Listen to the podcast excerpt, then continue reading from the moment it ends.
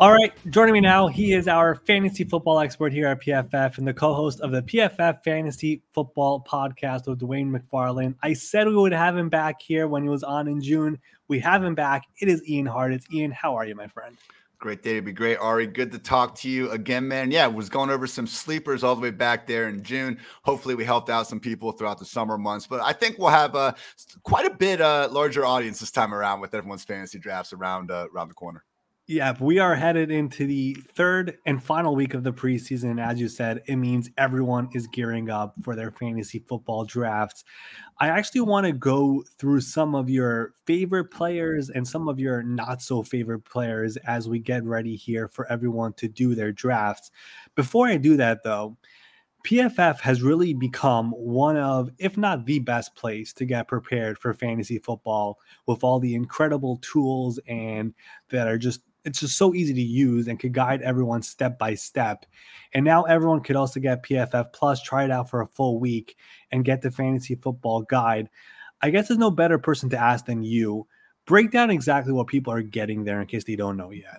This is our kind of solution to like the modern draft guy. You know, I've helped contribute to the many good publications in the past. Nothing against those, but let's face it, Ari. You know, a lot of people don't have the time to flip through 300 pages of actual paper uh, these days. So again, I think this was our best answer to what the modern 2022 draft guide should look like. Because again, you can go and have the ability to search for a player, filter by position, filter by draft round, filter by sleepers, values, whatever you're looking for. Man, it's again one, two clicks away on your phone in our lovely new PFF app, away from being right there for you. Once you find the player you want, the factor you want. You click on that, you get my rankings, my analysis, Dwain McFarland's, Kevin, uh, excuse me, Nathan Jahnke and Kevin Cole's as well. So again, all in one place, along with our PFF premium stats and projections. It's it's the closest thing we've ever been able to come up with to a true one-stop shop um, for like everything you want to know about a fantasy player. So still even have uh, better things on the way. Also, just having our draft uh, strategy tool, like we basically rigged it so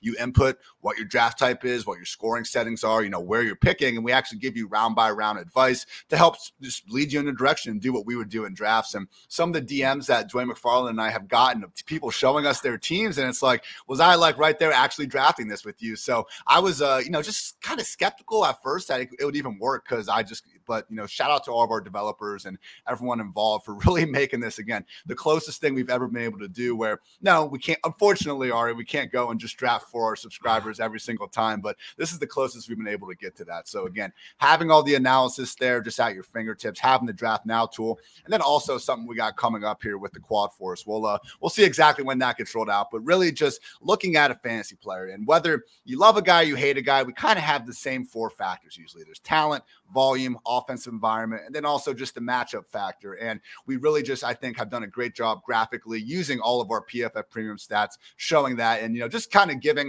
in my opinion, we're, we're giving it to even the casual fantasy player or the super advanced fantasy player as much or as little information as you want to consume. So I, I understand, Ari, that not everyone's going to be, you know, completely in the weeds like I am 365 days a year. But if you want to be, you know, you can basically have as uh, as little or as much, you know, involvement one. If you just want to know who's ranked as the first player, great. If you want to know exactly why, we have that too. So check it out. PFF Plus free trial for a week. Why the hell not?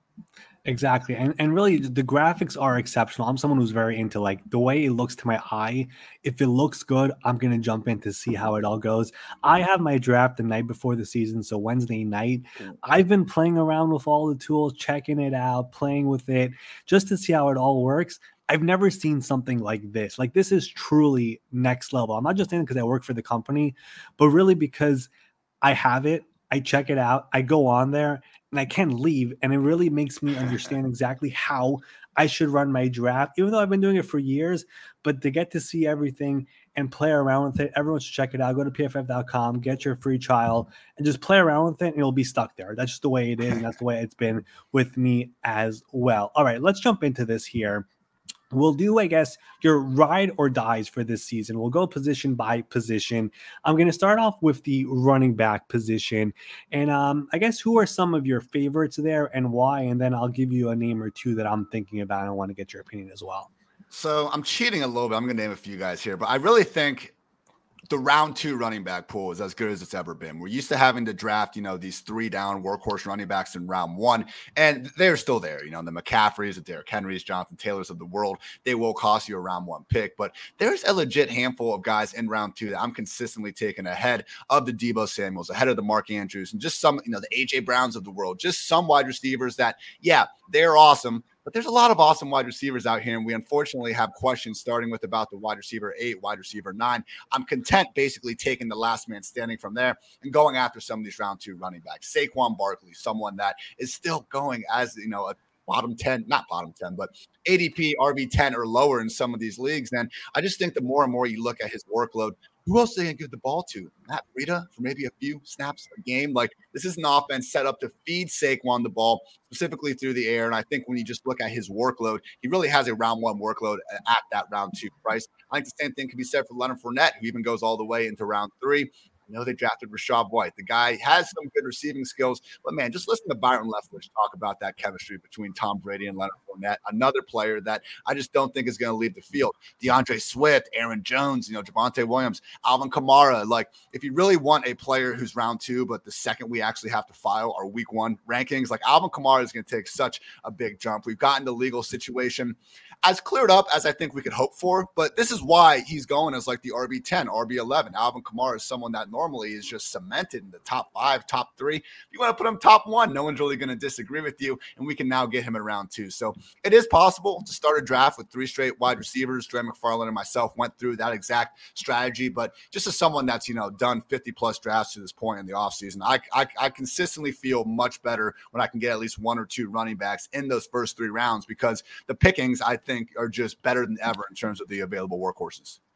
You know, you mentioned Saquon Barkley, and I was actually going to ask you about him in particular because obviously he has not been the same since his rookie year. He's entering a contract year, and we all know players who enter contract years, they want to go off in that year in particular. He actually went on a podcast recently and talked about his mindset for this year. I want to play that video because Saquon rarely gives us headlines, and, and whenever he talks, it's just regular.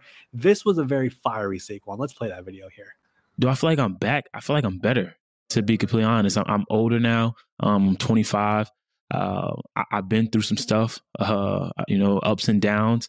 Um, and now I'm in a situation where you, you know me, I, I, always have the mindset of always being counted out, but now it's actually here. It's actually real. Um, people are really counting me out. People are trying to write me off, and I don't really do it for the pleasure of others or, or you know, making other people satisfied. I, I, do it because I just want to be great.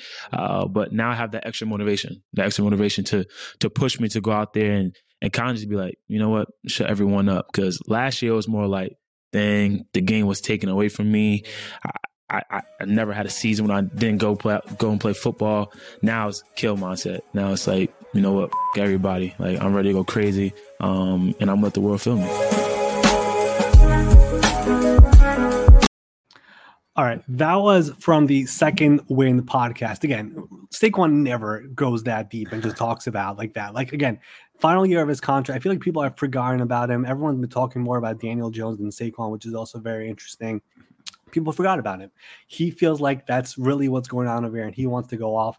I agree with you. I think he's one of those guys this year who I'm really targeting in that second round, assuming that he is there and he has been there for me when I've been doing some mock draft. Let me ask you about a different running back.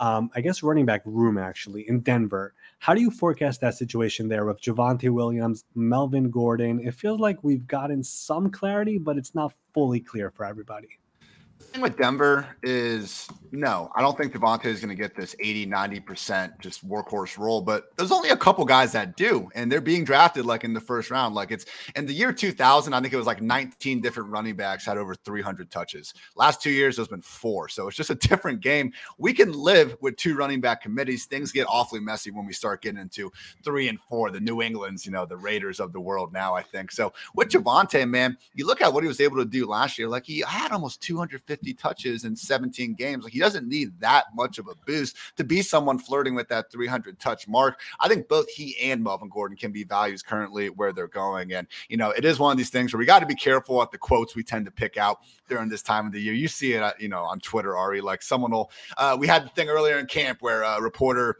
said Isaiah Spiller was like getting first team reps, and she followed up her tweet and was like, "Hey, actually, you know, I noticed later these other guys were too." Uh, update, you know, the original tweet gets five thousand likes. The update, the correct one, gets 60 mm-hmm. So it's just one of those things where when we see the Melvin Gordon quote, like, "Oh, you know, they want Javonte to be the guy," it's important to try to look at the entire context. So I did actually pull that Melvin Gordon quote and look at the entire thing, and he said, "Yeah, I think they want Vontae to be the guy, but we do rotate. He'll take the first series and then the second series with the number one offense. I'll take. Sometimes we switch, but you just kind of know how it is. So Javonte, he's going to be the 1A, and that's fine for me at the end of the second round into the early third because we're talking about an offense that could flirt with top 10 status under Russell Wilson in a division that's just going to be playing one shootout after another. So Javonte still has the profile of these running backs we're looking for.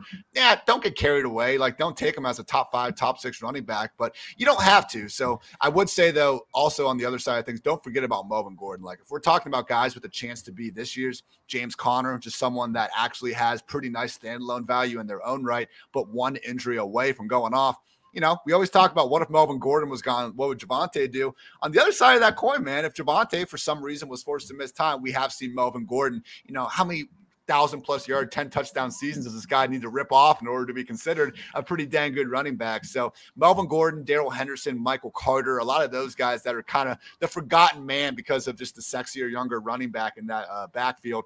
Don't forget about them because we do have those uh, rare situations, flex with benefits, as uh, we like to call them, where you have that uh, potential for standalone value, not feel great, but legit just one injury away from getting a featured role.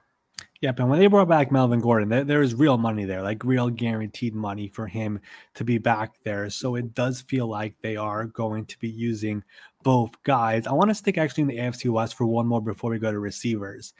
Do you feel any concern with the Raiders who just released Kenyan Drake? It's been a little bit interesting with how they've been handling Josh Jacobs.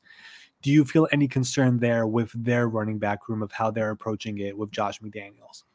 Yeah, and we talk about contract year thing. And for Jacobs and the Raiders, it's so weird, man. Having a new coaching staff, like when they declined the fifth year option for him, some people look at that and like, wow, they're really going to get the most out of him here. I look at it and it's like, man, they they're actively telling us they want don't want the guy on the team next year. I'm not sure they're going to completely feature their offense around him this year. So Josh Jacobs is it's unfortunate, man, because I, I put him in the same kind of tiers like Antonio Gibson and uh, some of these other guys where I think he can be a three down running back. When we've seen them throwing the ball, he can do it. But my goodness, man, like we saw what Josh McDaniels did to us for the past decade in New England, making this backfield just a nightmare to get a hold of, and that's what I think we're going to be seeing here in Las Vegas. So yes, Kenyan Drake's out of the picture. Good. Now the four running back committee is seemingly down to three, but it's still going to be three. You know, with, with Josh Jacobs probably leading the way. We're going to see a lot of Zamir White, though, on early downs. And also, Ameer Abdullah is probably going to be that pass down back. And historically, man, in New England, the pass down back has been the one position that we get the most fantasy upside out of. In full PPR scoring,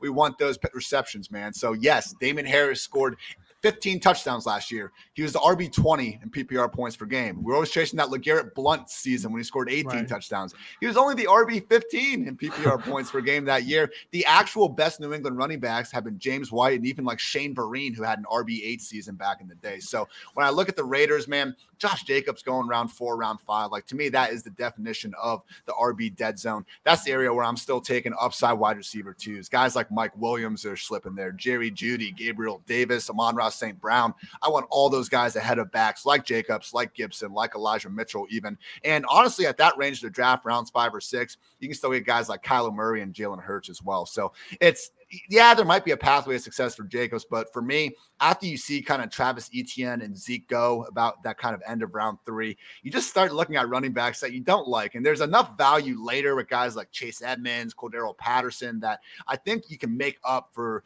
the running backs later. So, like, don't be afraid to leave your first five or six rounds with you know, five wide receivers potentially, because if you just really want to build that strength, I think that's a far better route than, you know, taking a running back that you don't love just because you want to see that running back spot in your roster filled. So I guess strategy wise for these 10 to 12 team leagues, would you recommend going heavy on receivers or going heavy on running backs when you're going when you see a bird's eye view of all these positions right now? How would you attack your draft right now for those 10 to 12 team leagues? You know, typically So every draft can be different. If the Yes. things fall my way, I'll take five straight running backs. Probably not five, but you, you know what I'm saying. Usually, if the draft is going my way, just and kind of going around usual ADP, I try to leave the first three rounds with two running backs. And I would say by the time I get to round seven, I like to have three or four wide receivers with a quarterback and maybe a tight end at that point. So I, I think roster construction, particularly in best ball formats, people get a little too worried about the over like after 18 20 rounds like how many players do i have in each position? I think it's more important to really after round 10 or 11 have you know your two your, i would say two or three running backs by that point five at least four or five wide receivers one quarterback and one tight end because that's kind of the spot where once get into round 15 you know if it's a running back wide receiver question we're kind of throwing a dart anyway so who cares if you can get those positions though before round 11 you're still going to be dealing with top 100 players i think you can actually feel good about. So just having guys like chase edmonds kareem hunt cordarrelle patterson even going in like the rounds 8 9 spot miles sanders is someone that keeps dropping like i mentioned the rb dead zone it's only an rb dead zone because of where they're going when there's al- already these awesome wide receivers and even the upside quarterbacks still available they're you know they're dead zone running backs and come back to life if their adp falls uh, deep enough so that's where I do see a little bit of a difference. So I would say, especially, man, Chase Edmonds looking like the starting RB out of Miami, and Kareem Hunt, someone that, yeah, there's trade rumors. Man, there's a lot of offenses where Kareem Hunt is traded to the right one. All of a sudden, we're talking about a guy potentially going a hell of a lot higher. And if he stays in Cleveland, we've consistently seen him be a low end RB2. And my guy, Cordarrelle Patterson, like, hands up, Ari, one of my favorite players in the league. Yes, so yes, maybe a grain of salt, but at this point, he is literally the cheapest starting running back in all of fantasy football. So don't hate the player, hate the ADP. And we have some pass catching explosive running backs available later than ever to complement the early down workhorses. Yep, and you mentioned Kareem Hunt. I don't think he's getting traded there in Cleveland. I think they're going to be using him heavy, also in the passing game because they are really struggling with their receiver room right now. After Amari Cooper, is a lot of question marks there. I think he'll be involved. Do you the think passing um game, do you think yeah. D'Ernest Johnson will get moved then?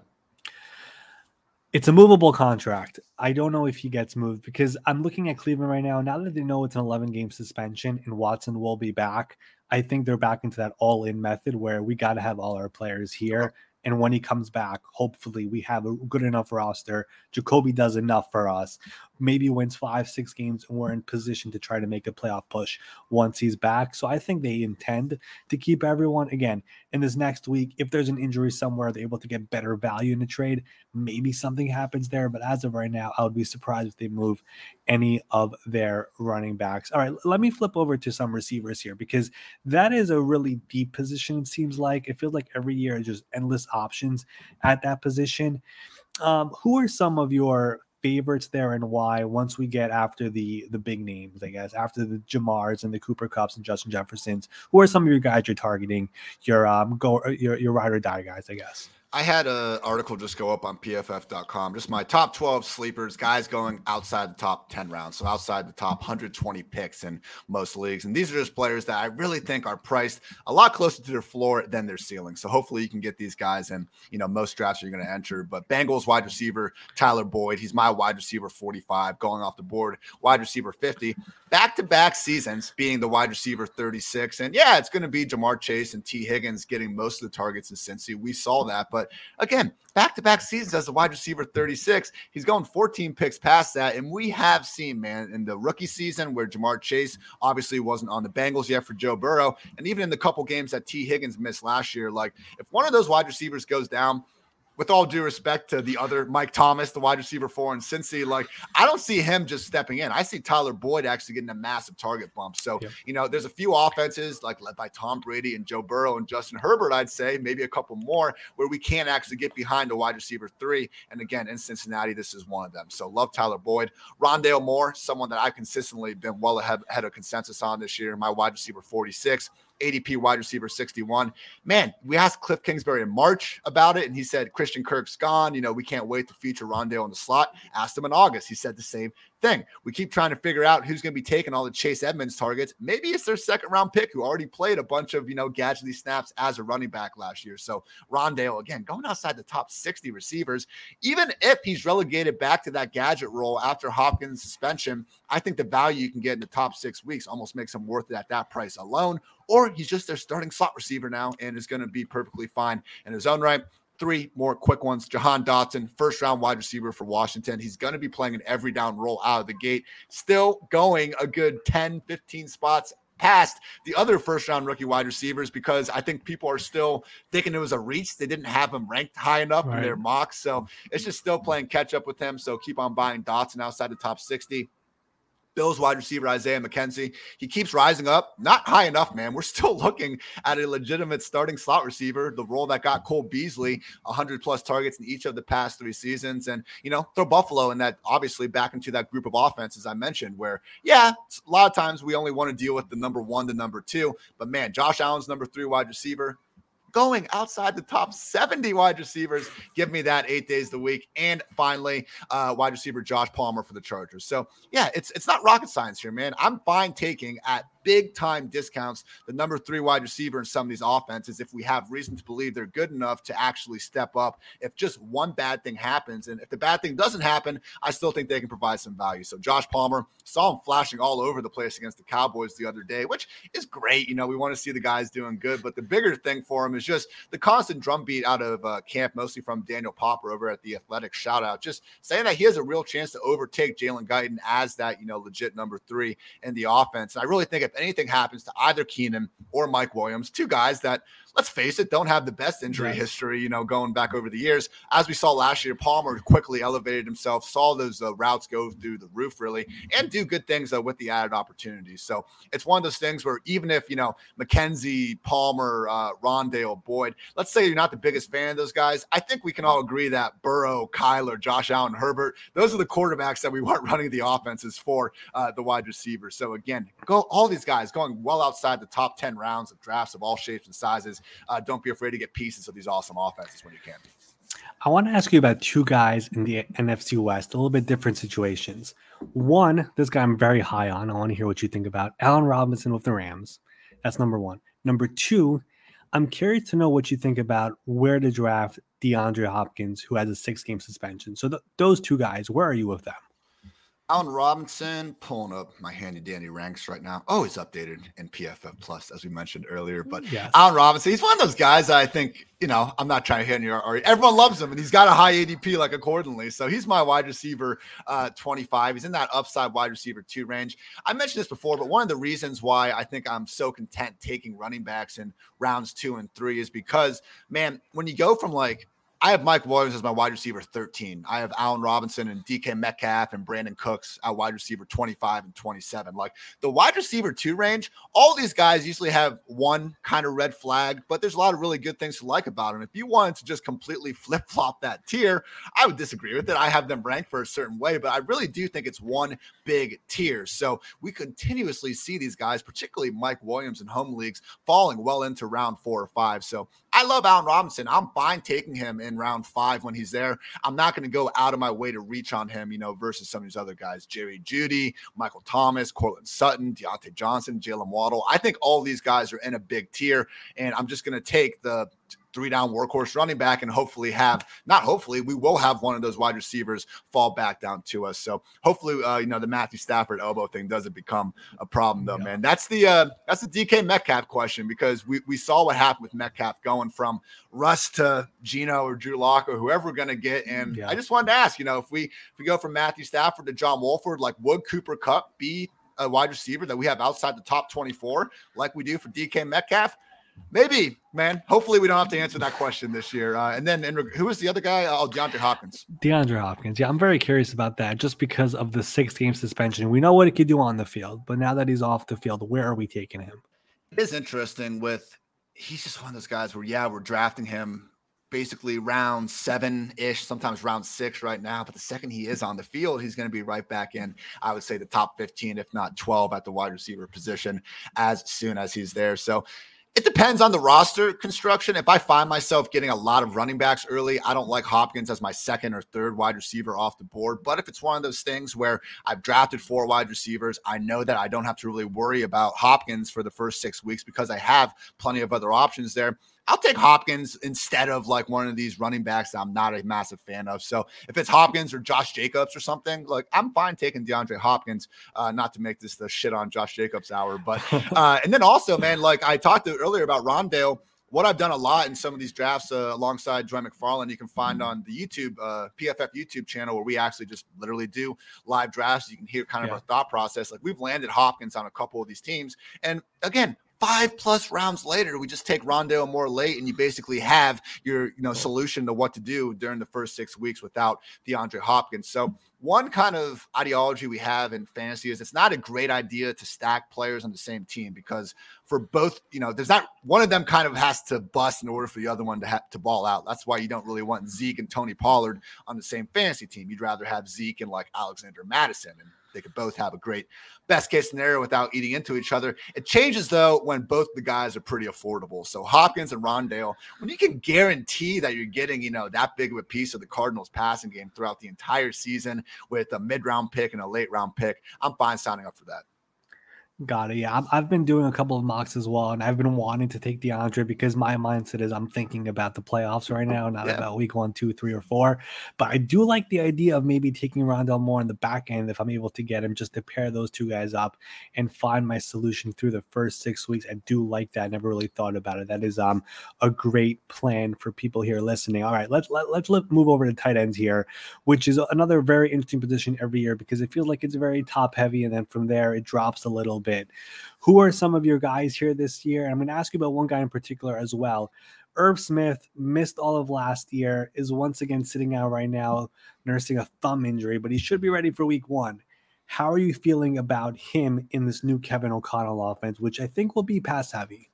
Amazing, man. I've been beating this drum all offseason, calling Irv, you know, just my favorite late round tight end. And he really stopped becoming a late round tight end as we got closer to week one. I think everyone saw what I thought was pretty clear that, you know, all this chatter about Justin Jefferson and the Cooper Kupp role. The dude just had arguably the best two season stretch to start a career ever. Like, who cares about the Cooper Kupp role? Justin Jefferson's fine doing whatever yeah. he's doing. If he goes from, you know, 160 targets to 180, great, but he's going to be fantastic, just like he's always been. Regardless, I care more about the fact that Kevin O'Connell coming from the Sean McVay tree, they ran 11 personnel, three wide receivers, more than just about anyone, meaning KJ Osborn now is going to have an every down role put him in that same kind of group of wide receivers I talked about earlier, the potential right. upside wide receiver threes, and also Irv Smith in that Tyler Higbee role. So I get it. Higbee, not exactly a fantasy star, but he does play more than just about any tight end. Like he is out there for almost 100% of the snaps. Who'd they bring in as Irv Smith's backup? Johnny Mundt, who's just been the Rams blocking tight end. Like you could not ask for a better number two tight end who is not going to steal away your number one tight end's target share. So I think it's a massive I, look, we don't want players to get hurt, but the fact that Irv Smith got hurt and he's seemingly, like you said, going to be back for week one, it's been good reports ever since he got injured. Mm-hmm. We don't want him to get hurt, but the, just the fact that this is taking him from like tight end 11, tight end 10, all the way down to tight end 14, 15 by the time you guys are drafting, like none of those good things about his workload have changed. He's just not out there for us to see it. Like if he had been playing in the preseason, and I think – giving us the actual first team snaps that we're expecting him to get. If we saw that with our eyes instead of having to project it, I think he would be going a lot higher. So Irv Smith is the late round tight end.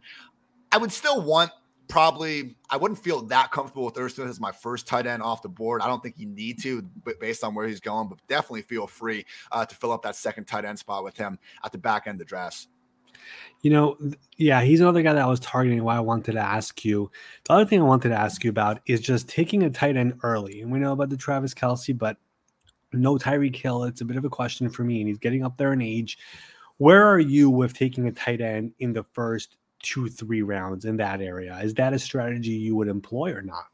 I need like the exact right players to be off the board in order to take them. For Kelce, like if the top six running backs and wide receivers are gone, I'll take them at pick 13. If I'm at the turn, I'm okay getting Kelce. Anything earlier, like I'm not going to take him ahead of Adams or CeeDee Lamb or some of these workhorse running backs. Mark Andrews, similar thing. Kyle Pitts, similar thing. I talked about that massive tier of the wide receiver two, of the wide receiver too. So if guys like Tyreek Hill, Deebo Samuel are going to be on the board, yeah, I'm going to take them ahead of Kyle Pitts. Even some of the running backs like Travis Etienne and James Conner. But once it becomes a question of Kyle Pitts and guys like Michael Pittman, Terry McLaurin, DJ Moore, now we're almost looking at a tight end that's projected for the same sort of receiving numbers as a bunch of these wide receivers. And again, there's so many of these wide receivers in the first four rounds to like. I really think there's something to be said about getting an Andrews in round two or getting a Pitts in round three and maybe not the exact wide receiver you want still going to be there in round four, but you're still going to have a very good upside wide receiver too there to pick from. So if the price is right with those guys, I'm happy for it. If I ever see them falling, absolutely. If not, though, I do like kind of the back range of tight ends you can get um, in terms of the Dallas Goedert, Dawson, Dawson Knox, and even Zach Ertz tier. So the one big discrepancy I see with tight end pricing, in what world like are Dalton Schultz and TJ Hockenson going closer to Kittle and Waller than they are to Goedert and Knox and these guys? So for me, you know, seeing Goedert, Ertz, and Knox going regularly in rounds seven through nine, this is what I was talking about earlier in terms of just it's not so much your overall roster construction through 18 rounds. I think more so it can be rounds 10 or 11 because once you get past the Goedert, Ertz, Knox tier, I, I do like Irv Smith but we haven't seen it. I would really like to get one of these more proven guys that are in an offense that we can trust, particularly Dawson Knox, man. He seems to be the guy where he had a great year last season. And sometimes when players have great years, instead of being like, hey, maybe he's actually a great player and a great offense, we say, ah, didn't see it coming. I doubt he can do it again. Regression, regression. So with Knox, man, yeah, maybe it's Gabriel Davis as the number two. Maybe it's Isaiah McKenzie, or maybe it's Dawson Knox, someone that I think, you know, we've seen just they need to play him more than ever with the way kind of OJ Howard's been looking out there. So they might not have a better option than Dawson Knox to actually be featured a lot more in this offense. And again, just be, Schultz and Hockenson are going rounds five or six. I, that's fine. Like rank them ahead of Dawson Knox, but right. I will take Dawson Knox in round nine over Dalton Schultz in round five, eight days of the week. And Dawson Knox, by the way, talk about contract years. I know they want to do an extension there, but he's another one of those guys who's entering the final year of his contract there in Buffalo. So if they don't get a deal done here before week one, I could see a scenario where he's playing out his contract there and then maybe a franchise tag or maybe become a free agent after the season if he's able to have a big year there in Buffalo. All right, quickly, all right. Uh, yeah. do you have do you have any uh, ideas where Mike Gesicki could be traded to? I, I did see Doug report that today, and I know that he just isn't a fit for what the Mike McDaniel offense is because of his blocking abilities, which really isn't great. I don't know exactly what's going on as of right now. I believe the way Doug reported it is that they're okay with talking about it. The thing is that he does carry basically an $11 million cap hit yeah. for this season, which you could spread it out and, and, and, restructure it if you want to do a trade. But at the same time, teams are mostly set with their rosters and their cap um, construction um, for the season, and they want to save some throughout the year for other moves that are going to be made in season. So that big money part of it is where it may become complicated, but it is definitely one to watch here um, in the coming week as rosters trim down to 53 because we always have those trades go down once those rosters are made. So, we'll what are the Cowboys team... waiting for, man? They have all that. Like the one they... team that could do it, no questions asked, is Dallas. Yes. So the Cowboys are the one team that I was thinking about. The thing that I've been wondering about is just the way they've been handling this offseason and the way they've been spending. As you've realized, with they didn't pursue the Randy Gregory, they let Amari Cooper go it just makes me wonder will they take on that contract, especially when they already have one franchise tag tight end on their roster. So I don't think they'll be wanting to put two of those guys have a $22 million cap hit with two tight ends on their roster for this year. So I don't think that would make sense. But again, I would keep a keep a close eye on that situation. I know Doug is very much dialed in with that. So keep an eye on um, pff.com and Doug Kyed's Twitter to see if there are any new up- updates in the coming week. All right, let me quickly jump into the quarterbacks here. We haven't talked about them. First of all, are you in the mindset don't take one early, just wait because you could get a bunch of other ones later? I'm not taking Josh Allen basically in round three. I'm not taking any quarterback in round three. I, I totally get why Josh Allen he should be the QB one back to back years.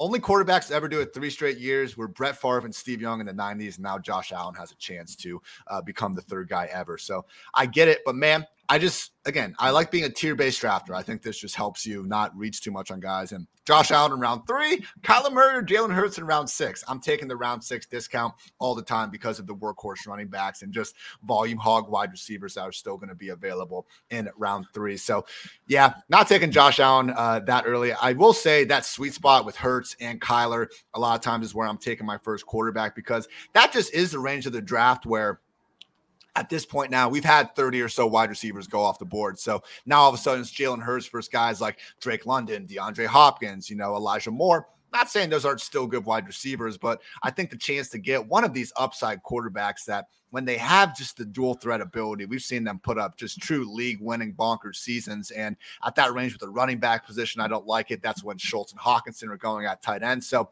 it's not so much that Hurts and Kyler, like it's just I think them in and of themselves are fine in the round six, but what makes me really love them there is just the fact that all the other positions, it's a very weird spot. So happy to take one of them in round six. If not, man, I don't know what's taking so long with Trey Lance's ADP in some of these other leagues. He is the QB seven over at Underdog Fantasy in a lot of high stakes leagues, like best ball leagues. I think tend to have sharper uh, ADPs, and it takes a little time for places like ESPN, Yahoo to catch up. Looking at consensus ADP, though, Trey Lance going off the board as the QB 13 we don't see quarterbacks that run as much as him bust. Right now, PFF projects him as one of, I think, five or six quarterbacks to clear 125 rush attempts. And just using that number, man, we've only had actually 13 quarterbacks hit that over the past uh, decade. Only one of them failed to be a top 12 quarterback on a per game basis. So I'm not just rewarding the guys that played 17 games, but only 2020 Cam Newton, who was the QB 17 with mm-hmm. that Patriots receiving corps that made Tom Brady look washed for crying out loud failed to do it. So we talk about the McCaffreys, the receiving running backs of the world. When they have multiple means of getting this production, they become the closest thing we have in fantasy. The cheat codes it's the exact same thing with these dual threat quarterbacks. Like, yeah, guys like Joe Burrow, who I'm really fading in rounds five or six, even guys like, you know, Tom Brady, Matthew Stafford when they don't when they're giving you nothing as a rusher, like we yeah. don't need Kyler and Jalen Hurts to throw for five thousand yards, man. It's one of those things where you know passing yards are one passing yard is point uh, or yeah, 0.04 fantasy points. One rushing yards 0.1. So like just anytime we can get rush attempts instead of pass attempts, uh, we'll take that at the quarterback position. Yeah. So how high are you on Jalen Hurts? Because he's the quarterback that I've been eyeing a lot. How high are you on him? And I guess when is the earliest you would be comfortable taking him? I, he's my QB six. I've seen people rank him as high as the QB three. I think you'd be hard pressed to rank him any lower uh, than QB six round six is the sweet spot for him. I'm not going to go out of my round five's fine. Uh, round five or round six again for Jalen Hurts or Kyler Murray. Those are the two guys consistently falling there. If Mahomes falls there or Herbert falls there, that's fine. Again, yeah. I really I don't have that strong of an opinion on the difference between a lot of these guys there. Hurts, Kyler, Herbert, Mahomes, and Josh Allen basically uh, going where they're going. Just give me kind of the cheapest ones that end up falling there, and I'll take some baller running backs and wide receivers uh, in the meantime. I will say the one thing with Hurts it is concerning for me in dynasty still seeing him as like a top five top six quarterback that's where i'd be concerned because this mm-hmm. wasn't offense last year that let's face it they had to change the entire offensive scheme about six seven weeks into the season when having jalen hurts throw the ball around the yard wasn't getting the job done I saw the wide receivers. I put together, you know, a minute plus long video clip of all the drops and what Jalen Reagor did at the end of that Giants game. My freaking mm-hmm. goodness. But mm-hmm adding AJ Brown there, it better work, man. Because if the Eagles did all this stuff to get AJ Brown, DeVonta Smith, and we have a full season's worth of Jalen Hurts not, you know, putting the ball in the money with wide receivers running open everywhere now, hey, we see how quickly the quarterback movement uh, is nowadays, and I just wonder as as much as Trey Lance in the uh, not Trey Lance, as much as Jalen Hurts in the year 2022 is a rock solid QB one. I do wonder about an underwhelming season, and if the Eagles consider their roster in a, in a complete win now mode, which I think is very fair. Just look at freaking every position, basically, uh, what they could be thinking about uh, going out and getting another quarterback. And with Jalen, you need to have a team willing to run him as much as he runs. Basically, I, I, I just worry sometimes about the opportunities that he'll get elsewhere if it doesn't come together this year. If it does come together, we're looking at a complete fantasy difference maker. He could be the overall QB one. I just wonder next year, man, like, could he be the QB2 in Philly? Not behind Minshew or something like that, but I just, again, it's concerned to me how they had to go and become this let's face it, a little bit of a gimmicky, the most run heavy offense in the league from week seven through 18 last season. Clearly, that wasn't what Nick Sirianni wanted to do. That's why they went out and got AJ Brown. Let's go, Jalen. If it's if it's gonna work, it's gonna work great. If not, again, that's where I'm uh, I'd be concerned about the future. I feel like it was a bit underreported how they essentially changed everything by that week seven point and basically made it more comfortable for Jalen Hurts. And it worked to their credit. But going back to reality for a second on fantasy, Philadelphia does have two first round picks come next year, which I think could become very valuable if he's not the guy they believe. I thought they might look at it this year when they had three first round picks going into the offseason. Look at a Russell Wilson, who I know their owner loves and their GM loved, and they actually wanted to draft him back when he came out, and they just missed out on him. They weren't too serious on that front. So they're sticking with Jalen Hurts for this year, but he could be a great fantasy quarterback and still be back in that situation next year where they might look for somebody else. But I do like him in fantasy, especially because of his running abilities. A couple more here that I want to hit on with you before we wrap this up. Who are some of your do not draft guys at their current ADP right now where you have it? Give me a couple of, I guess, running backs and receivers where you look at it right now.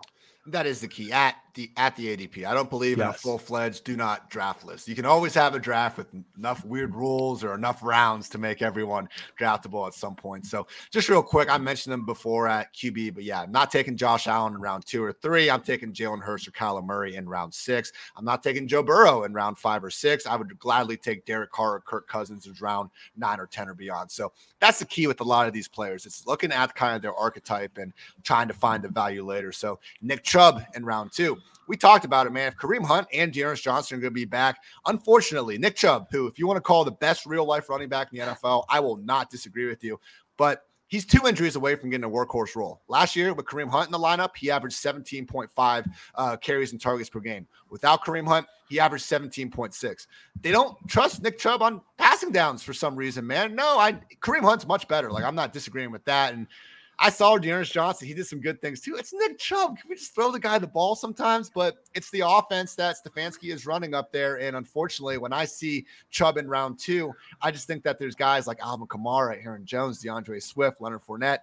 Historically, one target in full PPR fantasy football is equivalent to about 2.7 carries in terms of projected points. So it's one of those things where Nick Chubb is just going to have to be trying to outscore guys that could be, you know, having 100 plus more touches more than him. So it's just, you know, relative to that, I'm going to take the still very talented running backs like Alvin Kamara, Aaron Jones. These aren't scrubs by any stretch of the imagination mm-hmm. with the far more fantasy friendly workloads. And it's the same thing with Deebo Samuel, man. Just him going in round two I really think there's a lot more questions here than people are giving uh than giving credit for. I think he kind of belongs in that round three, even round four, muddled wide receiver mess because looking at the switch from Jimmy G to Trey Lance, could be a problem. Also, look at George Kittle and Brandon Aiyuk breakout star at camp. Like this is a rare offense where they probably don't need to force feed the ball to Deebo Samuel if they don't want to because they have that many talented players around him. And just like I talked about before, we want targets, not rush attempts. Now, if we have a wide receiver that gets rush attempts in addition to their targets and it doesn't impact it, that's fine. We'll take more touches overall. We don't want rush attempts replacing targets like they were doing for Deebo down the stretch of last season. And the common stat is people don't worry about it because he averaged 21 PPR points per game in the first eight weeks. And once they kind of moved him to running back, he only averaged like one less. He was still at 20. That's because like, he was the most efficient rusher in all of football, man. And just his expected points plummeted, and he was able to just keep on keeping on because he's an absolute baller. But if that offensive line takes a step back, and if Deebo just isn't freaking the best player in the league, if he's just top 10 or top 20 instead, which is reasonable, I think, uh, we could really see him fail to meet that value. So that's the thing with Deebo and Chubb, man. I'm not we're not drafting them around a bunch of scrubs. We're drafting them around fellow really talented players. And when I look at these guys, like I feel much more confident in my ability to predict the workload. So if I see Deebo versus, you know, a CeeDee Lamb or a Tyreek Hill or Davante Adams, and I just think there could be a legit – 30, 40 target difference, I'm going to take the guys I'm just more confident in getting the football more often. Kind of putting the talent uh, aside. And finally, I would just say again that RB dead zone, the rounds four through seven, the Josh Jacobs, uh, Gibson's kind of falling out of it these days, but yeah. uh, uh Elijah Mitchell's of the world, like, don't feel like even if you get a lot of wide receivers early, like, it's okay to just make a strength, you know, a freaking superpower. Don't be afraid to just keep getting those great wide receivers because when you start getting to rounds seven through nine, you still have legit viable RB2s like Chase Edmonds, Kareem Hunt, and Cordarrelle Patterson just going w- way past, I think, where they should be going. So the running backs in rounds four through seven, Deebo, Nick Chubb, these are the guys that, again, at ADP, I'm just not consistently coming away with much of them. Yeah, the one guy I did write down over here was Deebo Samuel. I don't know if last year's the way he was handled is sustainable this year. And we had all the reports about him, and if he wants to be a running back, doesn't want to be a running back. In fact, he does have in his contract incentives to match what he did last year, but I don't think they're going to be using him as much. I just don't think what he did last year will be able to be done again this year, especially with the quarterback change, as well as all the other pieces that they have in that offense. The last thing I want to do with you here is we talked about this a little bit in the last episode, but now we've had OTAs, we've had training camp, we've had a few preseason games. Are there any of these rookies jumping out at you as guys who you think can make an impact on a fantasy team? There are three guys I want to mention here. Let me give it to you. There's one guy I've been all in on this entire training camp. Isaiah Likely is one. Romeo Doubs in Green Bay is two. And then George Pickens in Pittsburgh is number three. Anybody else besides those guys? How do you feel about those guys as well? Yeah, with likely. I moved him up to a tight end 24. I still don't think he's someone that we should be drafting more times than not. But man, can't say enough good things just about what he's doing out there. It's just this is still going to be a run first offense that is going to go through Mark Andrews and Rashod Bateman. So hey, there's worse things out there than to have just a really good player on your team. But I just think more times than not, likely is probably going to be someone we just look at a little more on the waiver wire. It's, it's I want players to be doing good in preseason. I don't want them to be doing bad. But the biggest takeaway of preseason that we can, I think, you know, make actionable in fantasy football is more so the first team usage. And yeah, Baltimore in 2019, you know, they did actually have the third most dropbacks with more than one tight end on the field. Over the last two years, though, they've actually ranked, you know, much more uh, middle of the pack, 23rd, and most recently 14th. So I've seen the wide receiver room. Maybe it can happen, but two tight end offenses historically really tough time getting both of those guys uh, going. Actually, since 2010, only Rob Gronkowski and Aaron Hernandez one year, and then Ertz and Goedert another year.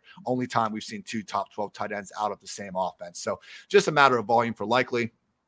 Pickens, he's going like still in the wide receiver 50, 60 range. I'm fine with him. I'm fine, I'm fine with Claypool there. Diontae is kind of the guy that I've been just a little more hesitant about because of all the issues under center and just the uncertain target share. So Pittsburgh situation, I'm just not getting a ton of exposure to the passing game in general. Although just again, you see you see all the uh, you know why people believe he's such a dog. I I'm, I'm prepared to be uh, you know wrong there. Romeo Doubs.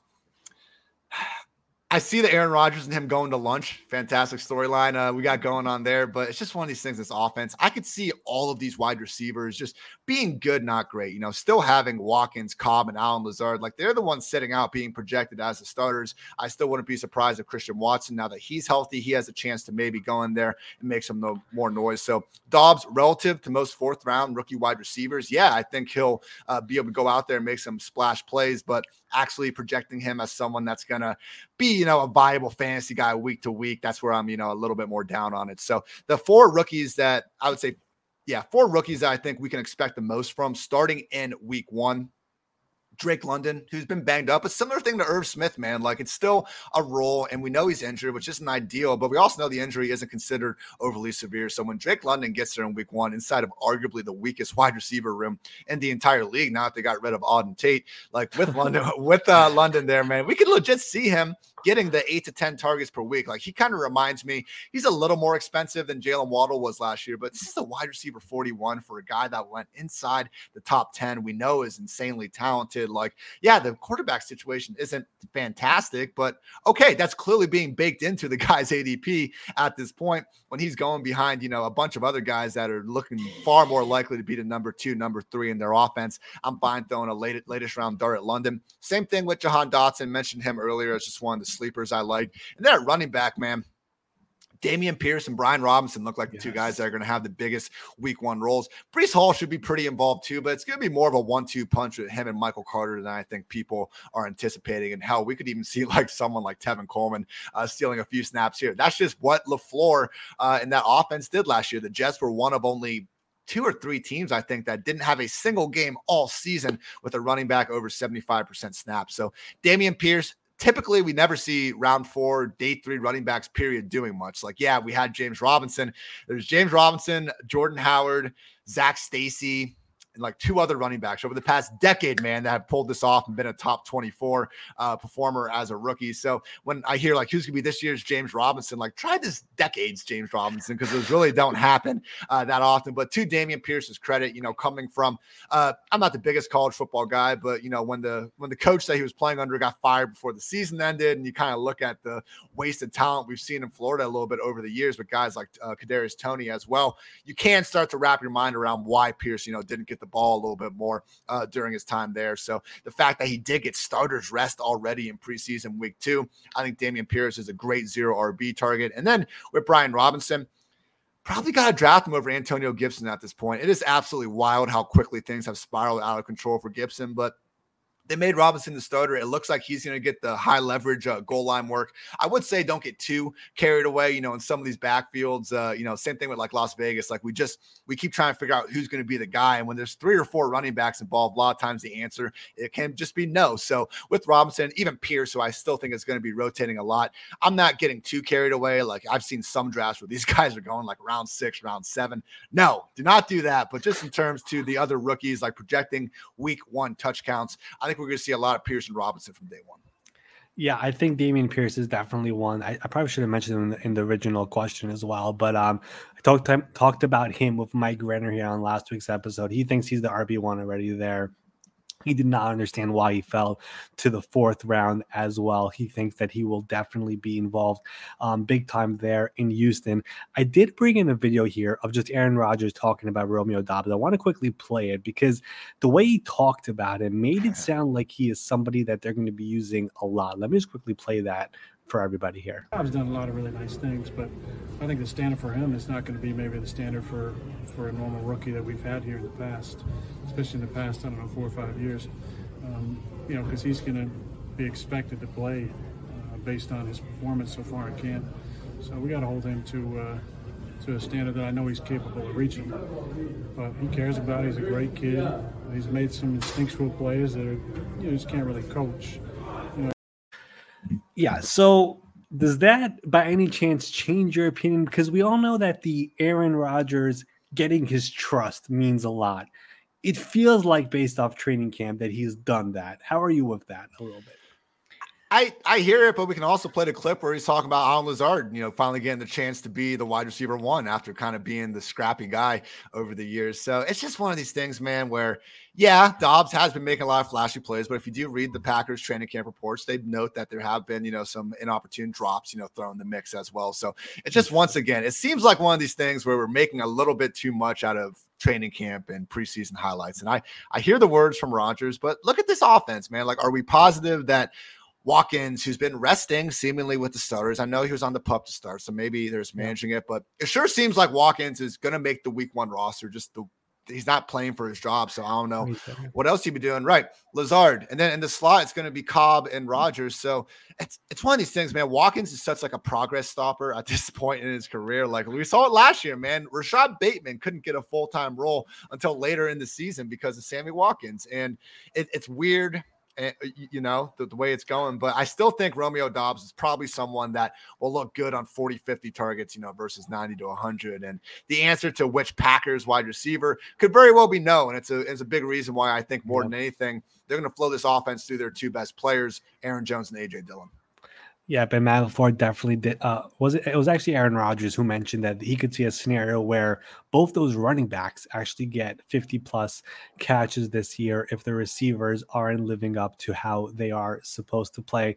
It'll be fascinating to watch all of that here as the season is right around the corner. Ian, I want to thank you for coming on. Everyone can follow you on Twitter. It is at IanHartitz. Once again, go to pff.com, get a free week of PFF Plus, check out all the fantasy tools betting tools, player grades, and much more there. Check out all of Ian's articles, all of Dwain's articles, everyone on the fantasy team, Nathan Jahnke as well. They all do a great job there. And we will be back once again next week with another guest. As I said, the season is around the corner and we are right there. I mean, the 53 man rosters will be set at this time next week, and we'll have all the updates here for you by then. See you then.